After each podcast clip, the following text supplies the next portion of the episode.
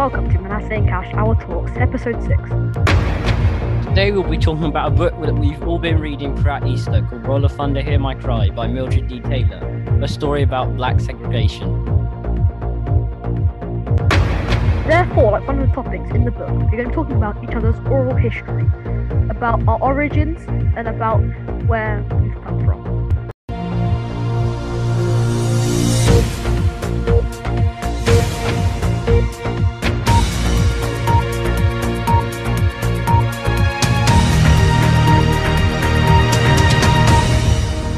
and welcome to Manasseh and Cash Shower Talks, episode 6. Today, as we said earlier, we are going to be talking about our oral history, about our families, our origins, and everything else. So, Cash, do you want to go first, or should I go? Yep, I'll go first. Ooh, taking on risks. Okay, I like that. Okay, so here we go. The official interview of Cash McKebble. First question: Where did your family live before they might have moved to England or stuff like that? Well, um, originally my dad was born in India and he lived there for I think it was around seven or eight years. Then he moved to England and my mum's always lived in England and was born in like Coventry, which is up north in the Midlands. Yeah. Um. So tell me more about your family, like what they did when, like what education they got, what they did. Well, they both had an education, definitely. Well, my dad, he I think he probably got a start in education in India. Then he came here. He was educated in Crawley because that's where he lived. So yeah, he was around there. Quite a lot of famous people went to his school actually. Gareth Southgate, one of them. Ooh, the England football manager. Yep, a lot of people actually. So, quite a few comedians. Romesh Ranganathan. Oh, I name love him. He's really funny. I know, right? He's such a good comedian. But anyway, yep, him. There were a lot of people went to his school. Um, then, uh, he did. He went to Wales and he did like so, um one of the first computing like degrees that were available there. And he did a PhD in computing at UCL in London. Wow. Uh, then he headed up a company for like quite a while. Then he quit to like parent us. And my mom, she did like a fashion degree at Bristol University, on like an education, in, like in primary school and stuff. She did like a fashion degree. Then she moved on to doing like fashion in TV. Then eventually she actually worked in TV and became a producer on quite a Oh. few things. Like this morning, everyone knows that. Yeah. Uh, Saturday Kitchen, I think. Yeah, some others. But yeah, and that's it mostly. Yeah. And have you ever been to your home countries before, just for like a holiday or something? And what was it like there? This is actually so weird, but I haven't. Um, I mean, just because Wow. India, it's not like it's not like the safest place to go, to say the least. But I mean, it's definitely somewhere where we're gonna go probably in the next couple of years because you know, also a lot of our family, like grandparents and stuff, now in, in are now in England or in Canada. So yeah. Also, haven't been to Canada, just FYI. But Yeah. yeah, And how do you think, how do you think their lives as children living, growing up in different places was different for young people, for young people then, com- for young people now in India compared to your parents when they were children?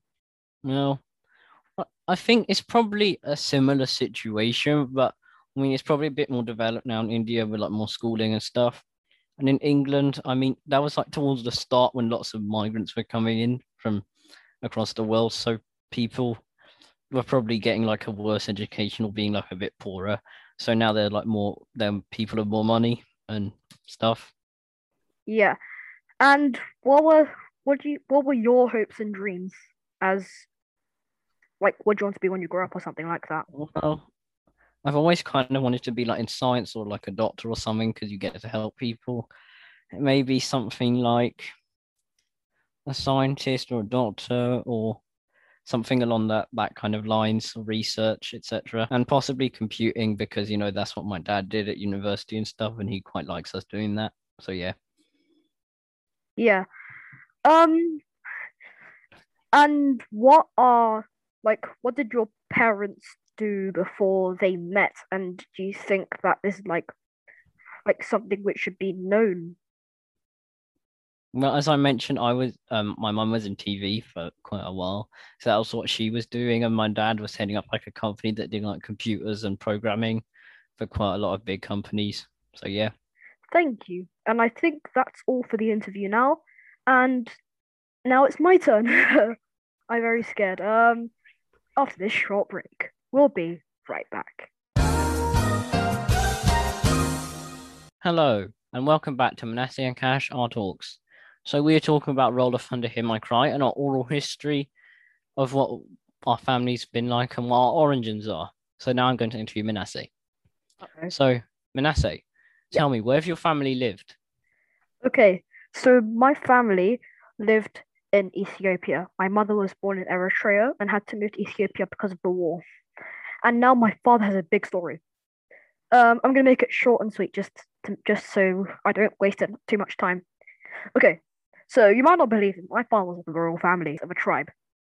And yes, that's true. Um, and he and he would become king when his father died, and he loved my mum because they had, because they had met at the same university, and they were both studying, and my and my dad wanted to um my dad wanted to marry my mum, but part since the family was like, oh no, you can't do that because if you if you if you want to marry my mum, then you have to leave the royal family.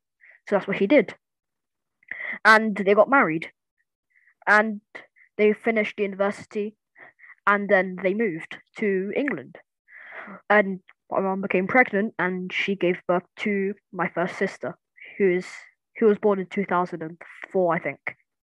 Wow, that's a pretty amazing story. So the next question. Um, what's what was a typical day like for you, and how was your parents' lives lived in Ethiopia? Um, well, my parents were in. My parents lived in like the capital, which is Addis Ababa, and um, and they lived in. They lived in what you would say was around the poorer area, but they were still quite rich. They lived in like a good house, like a nice house. They, they were had enough to supply their needs and all of that. And um, for them, every day they would they would go and do their respective jobs.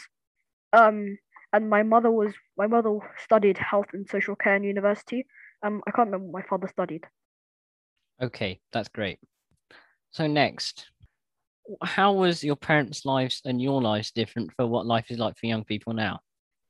Um, well, obviously you have the advantage of poor and rich because um we had breakthroughs like um for example um computer computers and the World Wide Web. And um, so clearly, we know we can see that now people have more of an advantage, especially because, especially because now uh, now the housing in Ethiopia, which I was which I was luckily to which I was able to see, was actually quite is actually quite beautiful, and I I never knew they lived in such a beautiful place until I actually went there a few like two years ago. Okay, that's nice, and um, it's good that um it's not like completely poor and there's like good places in a slightly poorer country as well. So what challenges did you face when you were growing up and what were your hopes and dreams? Well, um everyone when everyone thinks of Ethiopia, everyone thinks of some poor country, dust on the floor and dirtiness everywhere, flies surrounding your mouth. But it's actually nothing like that. The con- the actual city, the actual city is beautiful. It's got it's not what you think. It's like it's like cities in London we see today. Like you've got you've got proper like roads, big buildings, and um and my and the challenges that were faced included like travel was not easy, and um um my hopes and their hopes and dreams were to live were to emigrate. So they emigrated to England and they had four children, and I am lucky to be one of them. That's amazing. Um, well, that's it for the interview. So let's hand back to Manasseh for the final part of today's show. Thank you. So now to end, we are going to talk about a very sad death that shook millions and millions of lives. The death of HRH Prince Philip, who was the king consort. He died after he had the heart surgery. a few months ago, and now he has finally died. The Queen is now a widow, and, and everyone has been shaken by this. And I want to take one last minute to end this by taking one minute of silence to commemorate him.